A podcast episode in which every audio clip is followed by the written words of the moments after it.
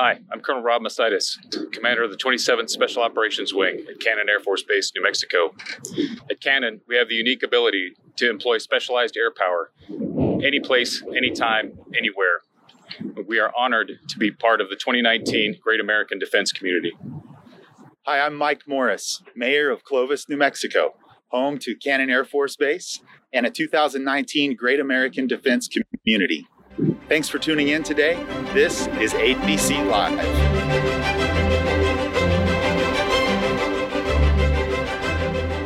Good afternoon, everybody. And as always, big shout out to our friends in New Mexico. Now, We've got here today one of our newest additions to the ADC Board of Directors, though he's no certainly not new to our world. He and I actually started our involvement with ADC about 10 years ago. Makes me feel old. Prior to that, he was the installation commander in charge of Eglin Air Force Base. He didn't move far after his retirement, though, and is now the city councilman for Niceville, Florida, right outside the gate. His day job is as CEO of Matrix Design Group, a company whose history of engagement with ADC spans over 20 years. How's it going, sir?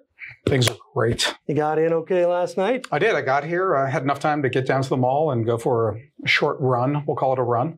Still yeah. running, huh? Uh, I'm not running the way I used to. Yeah. I mean, uh, not too long ago, I did my last Marine Corps marathon here, and uh, I thought I was moving along really well. And then a lady passed me who had uh, just given birth about three or four weeks prior to the uh, Marine Corps marathon. And you're probably wondering, how did I know she just gave birth? Right, right. Because she was pushing her baby, who was four weeks old, in the carriage, and she passed me. I never saw her again. I'm not going to lie, that's kind of pathetic. Better than you could do. He's got jokes. All right. Well, hey, we got a busy show for you today. We're going to be talking about a lot of different subjects. We got military child education. We've got an interview with Vice Admiral Lindsey, another one with Lieutenant General Gabram, and we've got all of the Armed Forces Insurance Military Spouse of the Year. So let's dive into it uh, and start with Tim out on the West Coast reading today's headline. It's Thursday, May 6th, and here are your headlines powered by On Base. The pace of nominations to fill out the ranks of the Pentagon is beginning to pick up its pace. Two important nominations of note for our members. A familiar face in defense circles, Frank Kendall, has been nominated to be the Secretary of the Air Force. Kendall is best known as the Pentagon's top acquisition official during the Obama administration from 2012 to 2016. He is a West Point graduate and served in various DoD related roles in uniform civil service and in the private sector over the last three decades. He's likely to bring a significant focus on acquisitions to his new Air Force job if confirmed. Much closer to our world, the White House also announced the nomination of Meredith Berger as the Assistant Secretary of the Navy for Energy, Installations, and Environment. This is the first of the three service installation positions to be announced. Berger is a familiar name to ADC and was involved with us during her time as a senior advisor to the Mabus Group, a strategic advisory firm run by former Navy Secretary Ray Mabus. Berger also happened to serve as Secretary Mabus's deputy chief of staff. In recent years, she's been connected to the Belfer Center at Harvard, a think tank run by Secretary of former Secretary of Defense Ash Carter. Berger is currently a senior manager at Microsoft working on the Defending Democracy project that aims to protect campaigns from hacking and promote online transparency. Secretary Austin has been on a whirlwind of travel since taking the job, but not necessarily doing a lot of big policy speeches.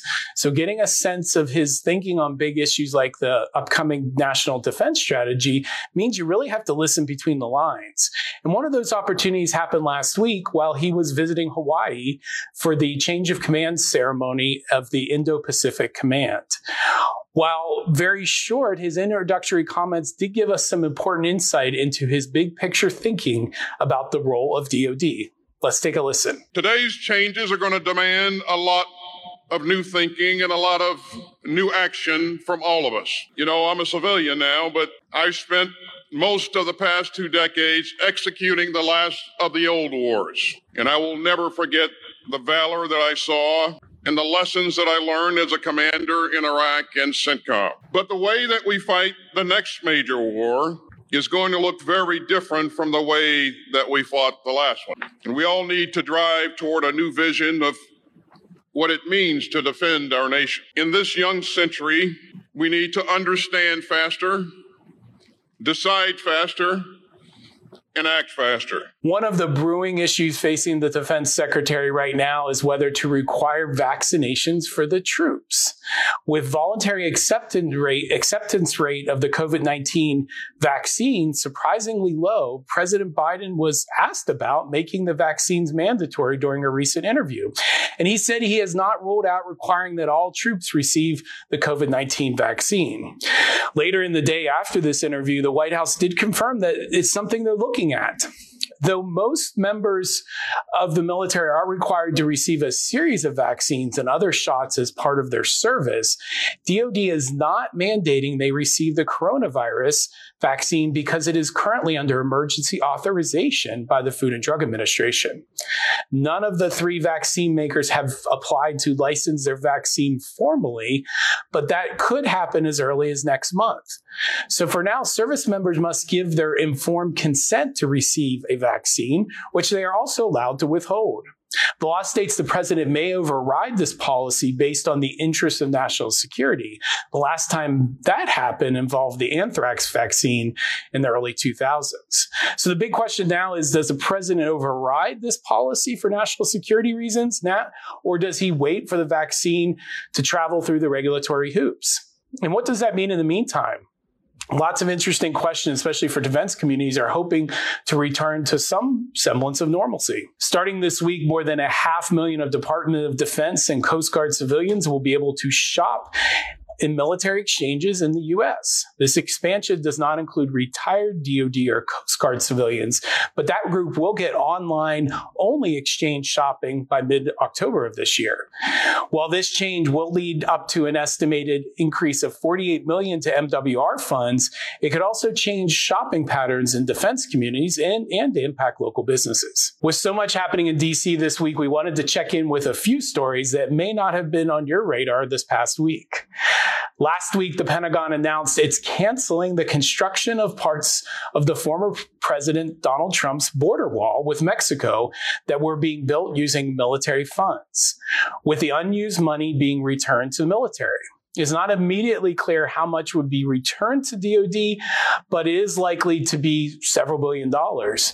In 2019 alone, the military said more than 120 U.S. military construction projects would, were adversely impacted by President Trump's move. During last Congress, more than 16,000 bills were introduced. So, and so many of these ideas never really went beyond the press release. That said, it's always interesting to see what ideas are brewing in Congress because you get a sense of maybe what might become a future law. Two bills caught our eye this week that we wanted to share.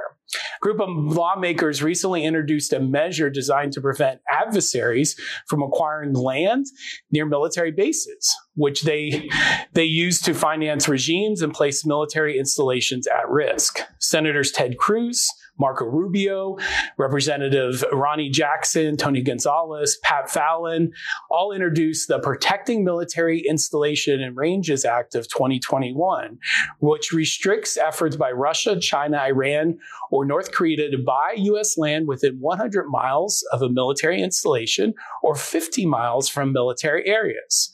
The group says that legislation would address this national security threat by expanding go- government oversight and security around military military installations. Definitely raises some interesting questions for defense communities too. We know food insecurity has been a major issue for military families during the pandemic, and a new bill introduced last week tries to change that. Because of the way the Department of Agriculture calculates eligibility for federal benefits, many military families are locked out of receiving assistance. The Military Hunger Prevention Act, reintroduced last Thursday by Senators Tammy Duckworth of Illinois and Marsha Blackburn of Tennessee, will create a workaround for military families who currently don't qualify for assistance because the federal government counts the basic allowance for housing as income.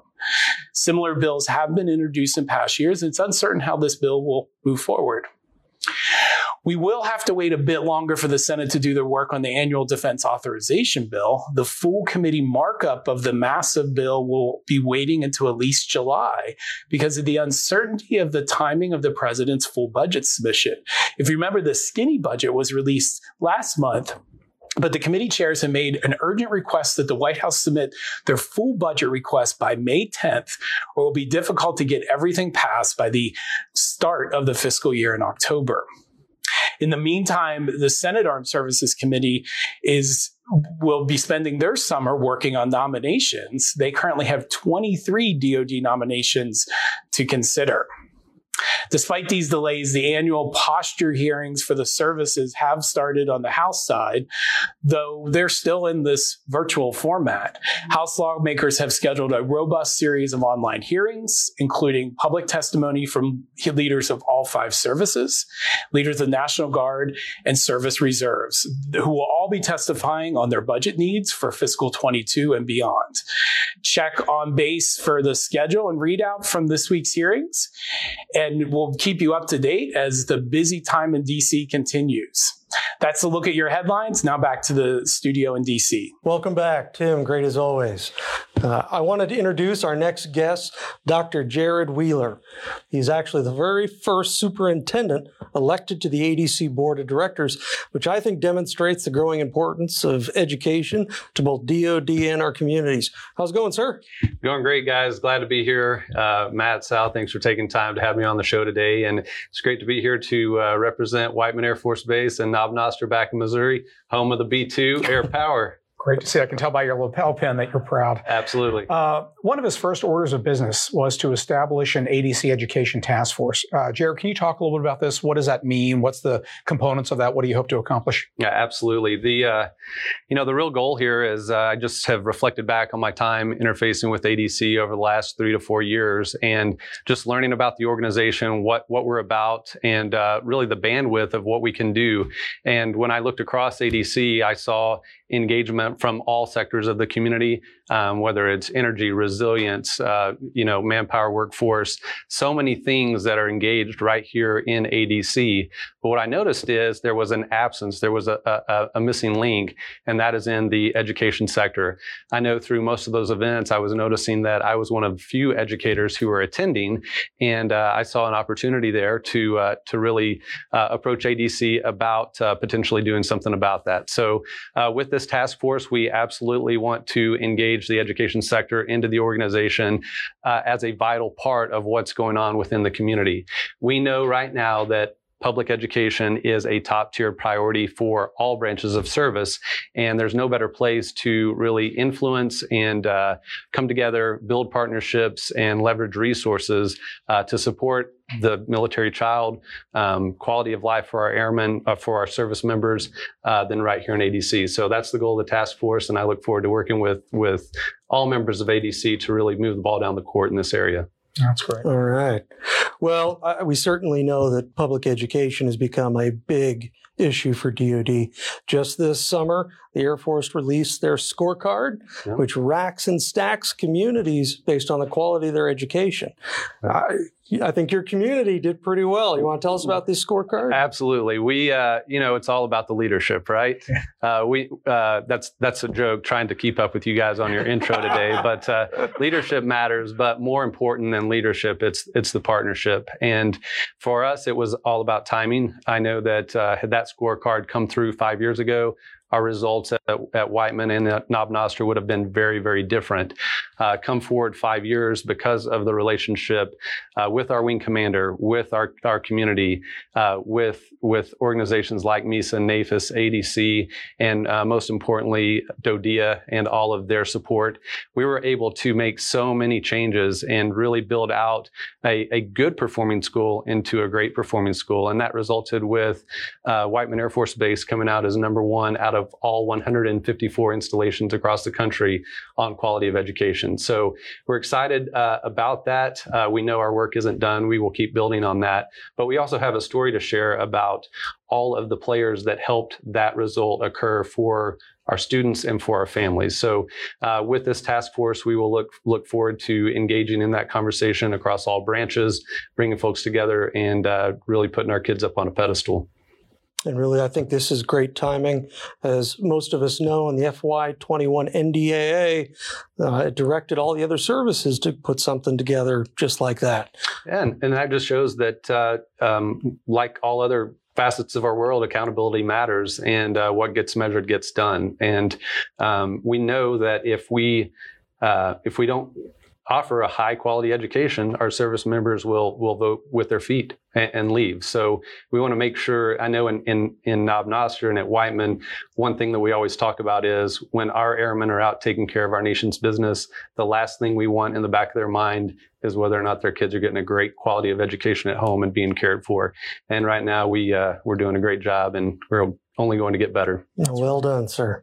Well, I know you joked about it's all about leadership, but it is all about leadership. And just out of curiosity, how long have you been superintendent? So this is year six for me. Year six. And, and you uh, said if we went back five years, this would not have occurred. So I think you might have had something to do with this. I, you know, um, I was just lucky to be a part of it. We've had great wing commanders. I'm wrapping up uh, my, my third uh, relationship with my third wing commander. Right. Uh, at least the formal wrap up. I'm actually heading out to retirement to see a former one this weekend. And all three have been amazing. We, we really got together early on. And when I was hired, had some, uh, some, some, uh, very direct conversations and also that commitment to to outreach and partnership. So we locked arms and we've been lockstep ever since. That's great. Very cool. Let me let me uh, let me kind of ask you to crystal ball a little bit as you mm-hmm. kind of look at what's happening with uh, vaccinations and things of that mm-hmm. nature, and the country is opening up.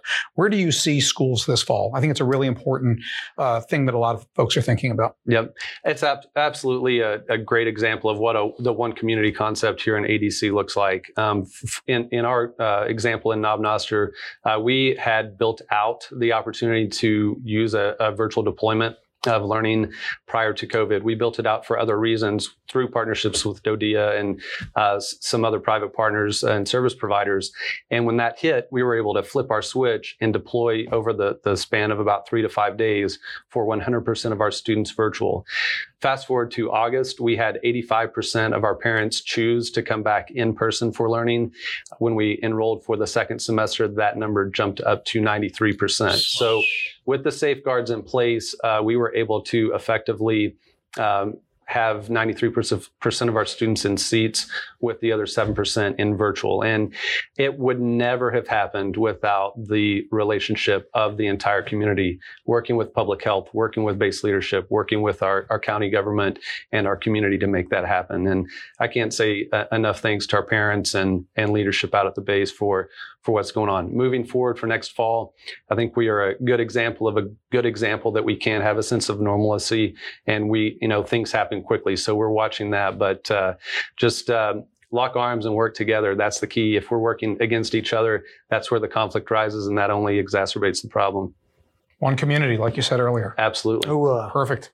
You bet. Well, sir, thank you so much for being here. I look Yep. forward to working with you. Likewise, congratulations on your new appointment. Oh, and, likewise. uh, look forward to our work together. you. Thanks. All right. We're going to go ahead and take a short break and hear from our partners over at Trane. We'll be back. Inside your building, there's an atmosphere. An indoor environment where elements like air quality, thermal comfort, acoustics, and lighting interact to influence our physical and emotional well being when we're inside. WellSphere from Trane helps building owners optimize indoor spaces for the wellness of the people they serve. By understanding the unique needs of your building, we can help you make the right improvements to increase its marketability. Welcome back. Vice Admiral Lindsey is the commander, Naval Installations Command, and hails from Phoenix, Arizona. He's a graduate of the University of California at Berkeley and holds master's degrees from the Marine Corps University and the University of San Diego. In his nearly 35 years of distinguished service, the Admiral has had numerous sea duty assignments with three deployments to Antarctica and three deployments to the Arabian Gulf. Ashore, Admiral Lindsey served in numerous impressive staff positions, including time with U.S. Pacific Fleet, U.S. European Command, and right here in D.C. with the Assistant Secretary of the Navy for Energy, Installations, and Environment, and as the Commandant of the Naval District of Washington. He began serving as a seventh commander of Naval Installations Command about a year ago, uh, May of 2020. Sir, thank you so much for being here and joining us today. Thanks, Sal. It's great to be here. Yeah, it's Thank you. Uh, so I'm going to start you uh, off uh, right out of the gates with um, climate change. Climate change, resiliency, extreme weather, things of that nature. We're hearing a lot of it. The administration thinks it's important. Uh, I think a lot of our communities think it's important. Um, what can you share with us in terms of, uh, from your seat, from your perspective, and specifically how it relates to our uh, defense communities that support these installations? Yeah, thanks, Sal. It, it, has been important and it continues to be important. Okay. Uh, our installations have to be resilient. They have to continue to operate and function and support their missions, uh, regardless of what climate's doing, regardless of uh, disasters, natural or others that come our way. That's a key part of what we do at, at Navy Installation Command is working with our subordinate commands to make sure that they can, uh, they can resist, take a licking and keep on ticking, so to speak. Right. Good. Yes, sir. You know, can't have any conversation without talking about COVID, unfortunately. Uh, we know that the Navy just put out a memo which stated that they're going to do telework. Uh, up to 50% of, of personnel uh, only can visit a facility, and that's all dependent upon vaccination rates and COVID infection rates in the community outside the gate. Uh, what's this going to do to the Navy? How are you approaching this? Well, Matt, actually, I'm approaching it as a tremendous opportunity when you think about it. Uh, you know, co- the, the, pandemic had brought a change on onto us. We didn't have it's change we didn't have to initiate, which is a lot easier for leaders, right? When change is forced upon you. But the key for leadership is to leverage that change for your benefit and for the benefit of your team and your mission. And so what we've done is we've looked across and, and we've been the majority of our staff's been teleworking for the last year, essentially.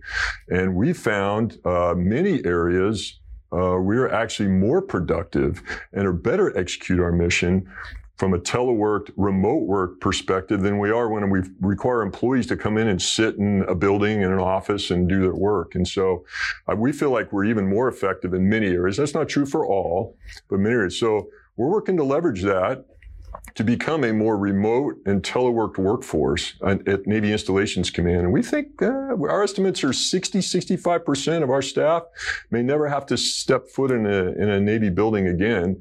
And think of Think of the benefit to that. First of all, employees in where I where I work now in Washington D.C. are more expensive than they are in other parts of the country. So I can probably drive down my staff costs.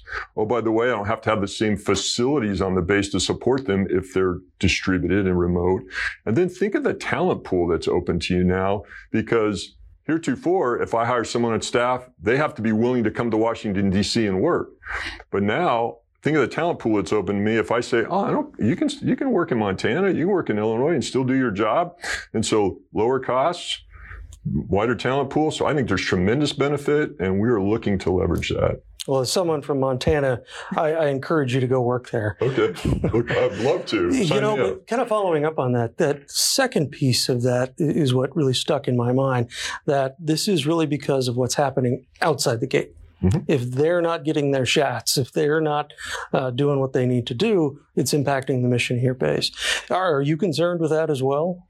I, I am and I'm not. I, I, I trust um, I trust our employees and and their devotion and willingness to do what it, they need to do to protect themselves and their families so that they can execute the mission because they understand the importance of the mission. Um, their loyalty and dedication is unquestioned. And so, you know, uh, yeah, what happens outside the fence line, obviously we care about, we're worried about. Um, those are our friends, our, our, you know, our fellow Americans. But for the most part, the Navy's done really well. If you look at our inf- uh, infection rates, if you look at what we've been able to do as a force, we've continued to operate, we've continued to deploy and do our mission, even in the face of this pandemic with really low infection rates. And that's a, that's a tribute to our men and women in uniform, our civilians, but also our contractors. So, sir, I'm going to toss a tough one at you now. So, I heard everything you just said about uh, teleworking, remote, reducing footprint. I'm going to bring that back to basing. Mm-hmm. So, um, there, uh, challenges galore out there. You know, NDAA, you, you see something in draft, it comes out something different later. Year after year, they change. We've got escalating uh, deficits and debt things are going to have to be looked at. Mm-hmm. What what's the big picture from basing uh, from from where again from where you sit? From from my perspective, is to stay flexible and agile. Okay, as you can imagine, because you never. I mean, you think you have an idea, and you probably have a pretty good idea of what your budget's going to look like. You know where you're going to have and not have to do your mission, but it's incumbent on us as public servants to to maintain that flexibility, to execute the mission, um, and to make best use of the taxpayer dollars. And so that's really our focus. I, you know, I can't read crystal balls, and I can tell you, I, I don't sit around and wonder if the goose is going to lay a golden egg every year, right? I just go, hey, I, I got to do what I'm asked to do with what I'm given, right? And I trust the process. I trust Congress. I trust the Department of Defense to give me what I need. Maybe not what I want, but to give me what I need to execute the mission. And so far, so good. I mean, yeah, we have some warts and some things that, you right. know, maybe not exactly the way we'd want them, but by and large, I think we do a pretty good job you know, your trust comment makes me laugh because I've got a group of guys that uh, we all serve together, and we always say, "Trust the spreadsheet." You know, trust the spreadsheet. The math will work out. Well, sir, thank you so much for your time. I really appreciate you coming in. I hope we can see you out in San Antonio for our Installation Innovation Forum this November. Uh, your counterpart, Lieutenant General Gabram, is going to host us, uh, and in fact, we're going to talk to him right now. Oh, fantastic! So I would. Thank you, sir. I appreciate it. Thank you so much. I'm an ADC fan, so thanks for the opportunity. Anytime, love to come chat with you. You guys are force multipliers multiplier. So thank you. Thank you, Admiral. Thank you. We did have a chance to sit down with Lieutenant General uh, Douglas Gabram this week. He's Commanding General of U.S. Army Installation Management Command. His role has taken on a new importance, just as the Admiral's, as installations have grappled with pandemic response, climate change, and extreme weather, and ensuring housing challenges are resolved force wide. Let's head there now to hear what he has to say about these. So just jumping right in, you know, uh, IMCOM and installations have gone through a lot this year, from COVID to extreme weather. Uh, housing, I know, is still a priority. So, so maybe we can even start there. Uh, can you give us an update on the latest efforts to improve housing? I know there's some new projects coming down the pipeline. Um, so maybe you can talk us a little through that. Yeah. So on, on the housing front, um, Matt, we, you know, since it's been a year and a half since the quote, you know, housing crisis, and, and I got to tell you, um, the, it's way different now in terms of increased responsibility is at the four star level where it kind of wasn't before. Um, so General Daly is the Army Material Commander, um, is in charge of housing and delegated as the execution arm to Installation Management Command. Um, so there's multiple efforts with, inside that. Um, one, as you can imagine, we've increased the oversight all the way from the garrison commander up to my level. Um, we, we have the um, portfolio asset management handbook, mildly interesting to you probably, but what it does, it lays out all um, the standards in terms of in terms of management, in terms of financial, in terms of quality control, satisfaction surveys. So we're standardized now across the board. Um, really powerful. Um, we've also implemented, um, no pun intended, the housing implementation plan, um, and we we mean our meaning our our RCI partners, not Army money, but has gone out and had have accrued increased capital. So I was just at Fort Hood last Thursday, and we had a great event where Lendlease unveiled the $1.1 billion uh, that they are going to pump into their projects, and Fort Hood will get over a half a billion dollars um, over the next five plus years. Extremely happy about that. We haven't put money into Fort Hood since 2018. So you asked me what's changed. Um, that's changed significantly. Um, we, we, now uh, have relationships, collaboration where we understand um, financials much better. So we make better decisions in terms of out year development and then um, future years, 10 years and past. So I, I could uh, I could stop there. You you you probably heard of the Bill of Rights, the NDAA um, Bill of Rights introduced, I believe it was last year, um, and those 18 Bill of Rights. I won't bore you with the details, but we're four four tenants away from getting that approved, and we feel confident that those final four tenant Bill of Rights will be approved um, 1 June. Well, you mentioned Fort Hood, and that, that kind of brings me to my next question. You know, Texas and really a lot of the South was really hit by those winter storms, kind of freak winter storms, not too long ago. And Fort Hood, I, I know, bore, bore a lot of that brunt. We had the Fort Hood Garrison Commander come on the show uh, soon after that. And he talked a little bit about it. But how, how did that storm kind of enterprise wide impact IMCOM operations? Well, it impacted great, and we and we named the storm as we name all weather events, and this is Uri. Um, so I had the opportunity to go testify in front of Congress about uh, three or four weeks ago um, about Winter Storm Uri and the impacts across our portfolio. So Fort Hood, um, Fort Riley, Fort Sill, and Fort Polk um, were hit very hard. Um, right after the storm, we stood up a emergency operations cell here at my headquarters and for about three weeks straight at 1630 we talked about the damages um, how to surge contractors um, and fix uh, and fix you know repairs etc and we still are but we're we're well on our way to, to getting it settled. Um, so as you know we paid an extremely high power bill in several locations. So it was um, it was you know I sent some say a decade storm. I, I think it was a century storm. Me us being in San Antonio we we saw it firsthand. But I got to tell you, the the human dimension and the reaction um, and the dedication by our garrison command teams and our RCI partners at these installations uh, really came through. Um, extraordinary job, folks working 24, 48, 72 hours straight um, fixing pipes, um, HVAC units, uh, motor pools. I can go on and on, um, but, but, incredible effort. So we learned a lot from the storm. Um, that was part of my part of my testimony. And going forward, um, we need to be a little bit more resilient in some areas, and, and we're working on that. Speaking of that testimony, uh, we had Congresswoman Luria uh, on the show right after that testimony. And part of what you talked about was was this climate change, and, and really the increasing impact of that uh, on the military services.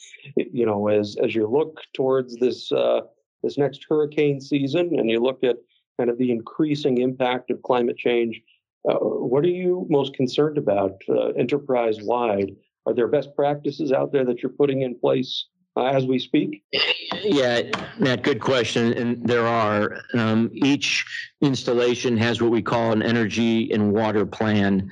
Um, and that's actually nested with outside the fence line because that's important, right? Because a lot of the power comes from outside the fence line, um, et cetera. So uh, the, these plans um, are being, I don't want to say more emphasis is on them.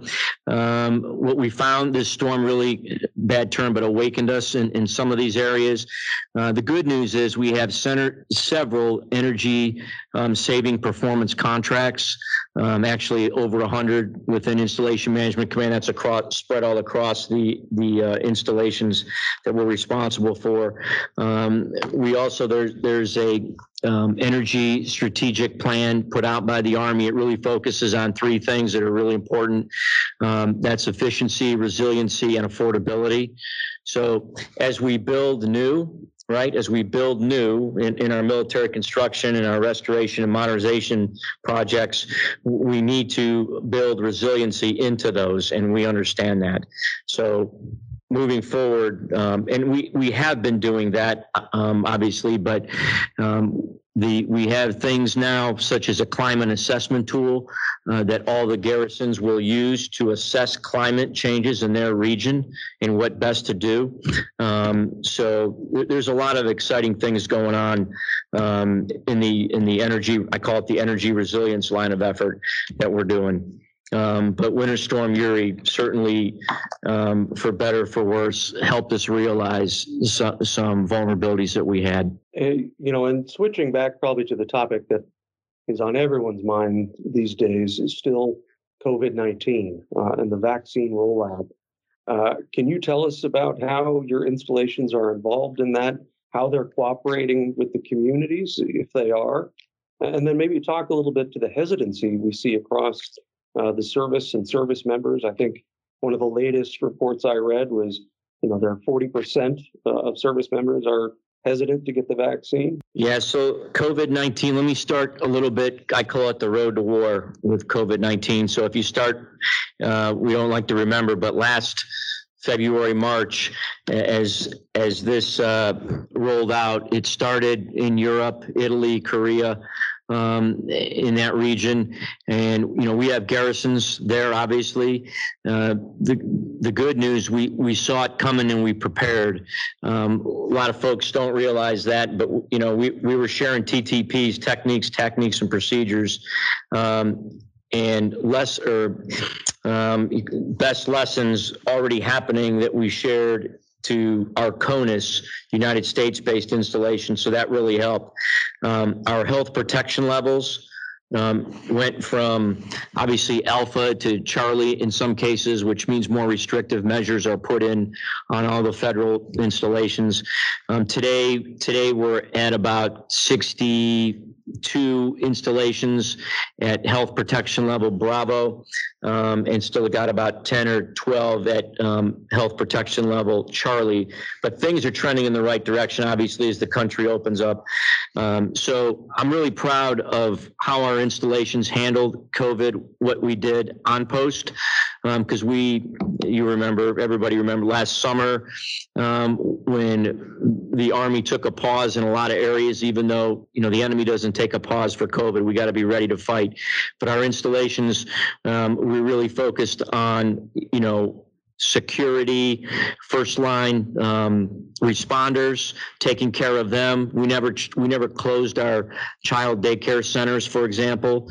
Um, so all of our, our garrison folks re- really did a great job in fighting through this and with our RCI partners, by the way, um, because the work orders, although they let up because people didn't want folks in their houses, um, they kept on going. But we, we came up with virtual um, problem solving in terms of, you know, modifying for, hey, I can't be in your house, but on the phone or on on on the computer hey do this or we, we increase self-help. So suffice to say that the road to war ha- has been we've learned a lot we got a great lessons learned. Um, now the vaccine to, to your point. Uh, sorry a little long in getting to that but I, I considered us in a defensive posture up until the vaccine. In other words, I, we call it DMH, distance, masks, and hygiene. We were practicing in the headquarters throughout Installation Management Command. Now we have this thing called the vaccine, and I considered that an offensive weapon, um, needles and arm. So um, we we proceeded with that. Each installation with the with the medical community, with the senior commanders, um, execute not executed, but um, put out vaccines or executed the vaccination operations. Um, and each did it a little bit differently, but we combined and we did it as fast as we could. Um, so your point about you know 30 40 percent of, of of the military um, not wanting the vaccine. I think some of that is education in my view. I've had the same issue with our workforce. Um, and it's okay. People need to make their own decisions. It's completely voluntary. Um, but i can tell you um, you know, I, I trust uh, General Gus Perna, who's in charge of the distribution. My wife is a first line COVID 19 nurse. She's given the shot every day. Um, so uh, um, I, I believe the vaccination you know, is the right way to go. And then herd immunity, we'll we'll see what happens. I know we're all there's a lot of hopefully fingers crossed, right? Although if you drive outside the gates here in Texas, things look pretty uh, pretty normal, one might say, especially with the traffic. Um, but uh, I, I, think in 30 or, or maybe 30 to 60 days, the you know the vaccine will be available to everybody. I think it is now, frankly, um, but I think we'll be in a much better place. You know, sir, when I was uh, a private in the Army, I don't remember being given a choice if I wanted a vaccine or not. but uh, no, you're right. So I, I back in, in Desert Shield, Desert Storm, um, I remember several needles going in, but I in all different places, and I don't remember what you know the names of them were. Um, I have a son entering the army right now, um, and we have a lot some of those conversations. So we'll we'll we'll see where that goes. Maybe after um, the emergency use gets verified, um, we, we, may change. But I, I don't want to speak to that just because I don't. Um, it's senior level army decision. I guess this isn't quite uh, on our list. So maybe if, if you want to move past this, we can edit this. But you know, with this, there's, there's a lot of concern about racial inequity um, and even extremism in the services. I know a lot of installations and commanders uh, of operational units have been hosting town halls and listening sessions. Is that something that IMCOM has been a part of and taking a lead on? Yeah, so absolutely. So we, we won't tolerate extremism or racism in our ranks. And we, we've taken a very active part in that, whether that's briefing our workforce um, here in San Antonio for, or Fort Sam, and then across all the installations, um, adjoined with the senior commanders. Um, so we've we, taken a hard look's probably not the term. We, we need to inculcate this in our culture, which I think it is, um, but we need to verify um, and validate that this is not going to be um, put up with. So I, you know, as, as a senior, as I've been in this army almost 37 years, um, I truly believe our leaders are doing the right things. It's a big army, as you know, a lot of you know many almost a million man or person army. And um, we we just got to uh, we got to do the right thing. We have a we have something in IMCOM installation management called this the campaign the service culture campaign. Service culture campaign. And the goal the objective is to increase um, imp- or improve the culture within our organization built on dignity and respect. So if we treat everybody with dignity and respect and we adhere to the Army values, um, that's what we strive to do. And we also have, as you know, um, we have a soldier's creed and we have a civilian creed. A lot of folks don't realize that. And if you read the civilian creed, um, it, it's very similar to the Army creed which is based on Army values. So um, this is a you know we, try to we try to get better every day. As always, we appreciate General Gabram's time, and we look forward to seeing him at our Installation Innovation Forum conference in San Antonio in November. To close out today's episode, we're joined by a special group of community leaders. The Armed Forces Insurance Military Spouse of the Year program recognizes the important work that is accomplished by military spouses across the globe. Each year, the program selects a spouse from each branch of service to be the national representative. Joining me today uh, to help anchor this spot is Rosemary Williams, an advocate for military spouses. Thanks so much, Sal. We're joined today by Spouse of the Year winners from the Army, Marine Corps, Coast Guard, Air Force, and National Guard. Every year since 2012, I've got a chance to meet the military spouses of the year, and they are dazzling. And this year is no different. Welcome all. I'm glad that you all could join us today. And enough about me. Let's get started, Paulette. I've got a great question for you. And you know, one of the things that we talk about um, among the uh, among the services is moms right? Being a military mom has remarkable challenges. Uh, and this year has been really significant. Uh, so it's not just PCS moves and um, the isolation from living off the base, but now we have COVID too. So tell me a little bit about your support for moms and Sure. those challenges. Sure. So I'm a mentor mom with the Mothers of Preschooler International Program. We have a military division. And so um, I work with young moms. Uh, currently, we're at Scott Air Force Base, and I'm a mentor there. Um, we work at helping make sure those moms are getting plugged into their community, they have a support system and a network. You know, when we get transferred to these locations, we don't have our mom around, we don't have our aunties around. So um, we try to work to provide that extra support and mentorship to our um, young spouses to help build up that new generation of military families that can be strong and supported. And, um, you know, the pandemic has offered some challenges, but we're still able to meet sometimes virtually, sometimes outside in person, but it's been um, just wonderful to be able to continue to support those young moms. And if if anyone's out there that's interested in checking out if there's a military MOPS next to you where you are, check out mops.org and you can get more information how you can get plugged in and get some support there. You heard it here, folks. MOPS. And let me ask you one question. 30 years as a military spouse, you've seen a lot of changes. Is that about right? Yes. In motherhood? Uh, yes, our kids are all in college now, um, you know, but it's afforded me the opportunity to really give back to the younger generation. And I just believe in it. I believe in helping to support and strengthen military families and groups like MOPS. Um, they provide expanding your network, they provide relationships, and all of those things can lead to networking for a new job, networking for childcare if you need it, and just um, we didn't have military MOPS when I was younger, so I'm very grateful for programs like that now that help support our families. Wonderful. Gosh. Well, let me also add my thanks for you guys coming to be here in studio. I mean, this is no minor effort. I'm going to test my memory here. so, in from North Dakota, right? Hawaii, Yes. Mississippi, Colorado, and Scott, Illinois. Yeah, so uh, from all around the country. Yeah, absolutely. Round That's of applause. impressive. Oh, I thought I, I thought you were clapping for where they came from. You're clapping for my memory. you. Oh, okay. I'll- I'll, take I'll take that as well. So um, we just talked a little bit about COVID and kind of what that did. It was kind of a shutdown year. We lost a lot of our connectivity, that importance of being together and being able to do things and things like that. Yet the the military spouses out there have come up with some just brilliant ways to remain connected and to give back and to help with their volunteerism. Um, I've got the note right here. Operation Deploy Your Dress. I don't know anything about that, but tell me uh, a little bit about that, please. Operation Deploy Your Dress was started by five Army spouses back in 2015 in Fort Bliss, Texas, and we wanted to find a way to help get military spouses to military balls. It can be expensive sometimes, and so we thought if we could take a part of that expense away, then they would be able to get there, they'd be able to make connections and build a community around them. And so we offer them free formal attire to go to these military balls. And the dresses are donated from all over the country. Um, some brand new, some some are somebody that's used it one time. They're never going to use it again. And so they donate them to our shops. We have 10 shops now around the world because we've just um, opened one in Germany.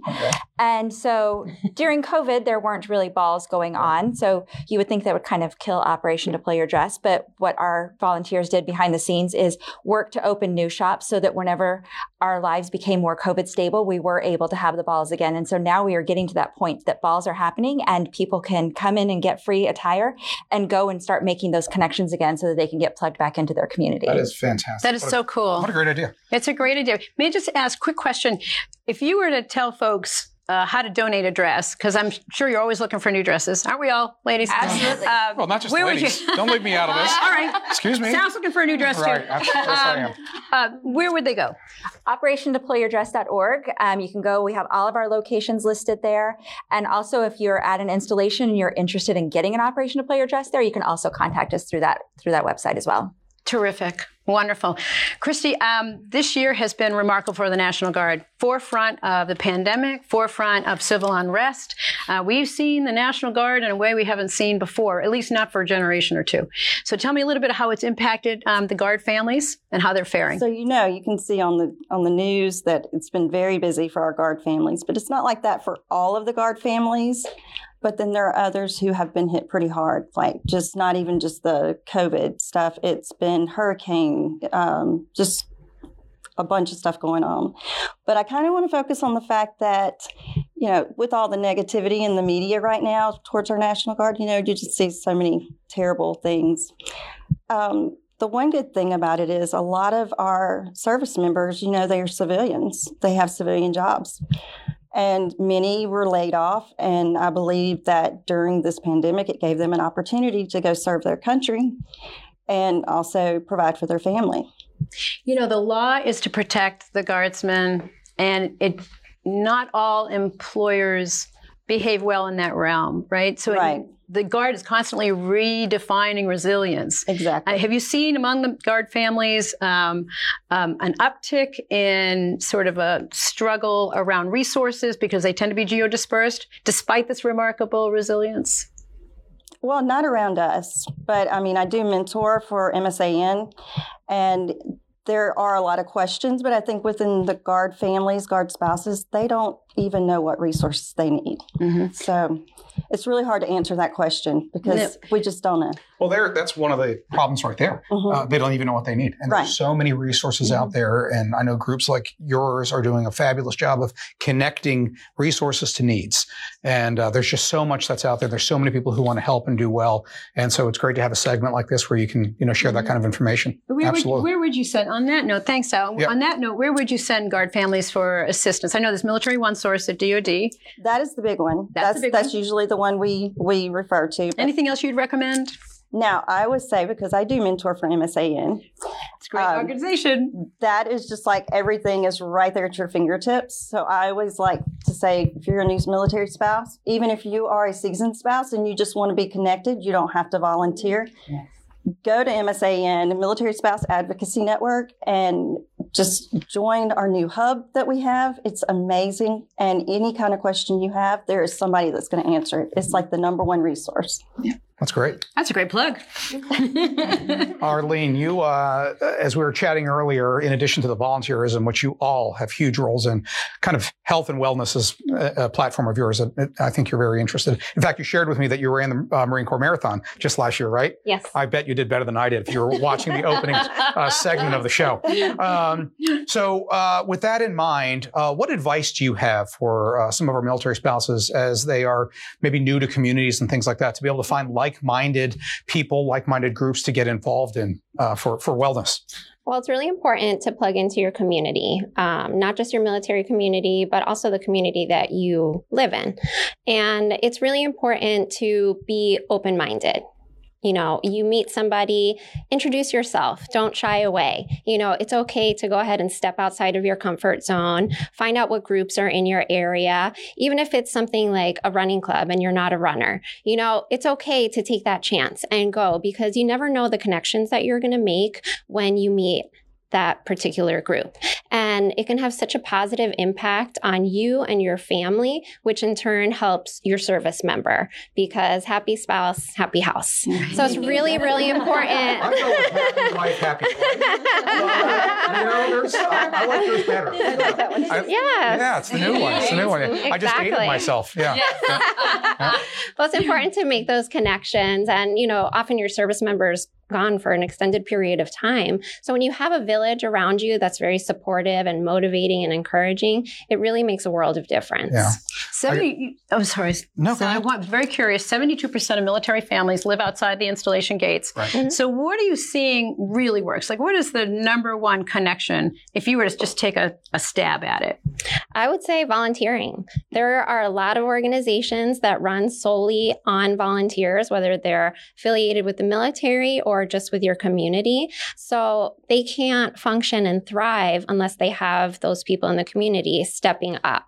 And that's a great way to make those other relationships and form those other bonds and be introduced to other organizations that then you can in turn share with others. And you know, volunteerism is a great resume bullet because military spouse employment is a significant That's right. issue. It hovers around just 26% year over year for the last dub- 10, double, triple, years. quadruple the national average. Exactly Sure. right. Thanks, Sal. And Yeah. honestly, the um, volunteerism on a resume really works. Yeah. So, you know, having spent 24 years in the military myself, um, I can tell you now, what, nine years in the private sector, there's a lot of things the military does much better than the private sector. One of them is the way we embrace uh, new arrivals, the whole newcomers program that exists at a lot of installations, the sponsor program where people are reaching out to you before you even get from, you know, from base X to base Y.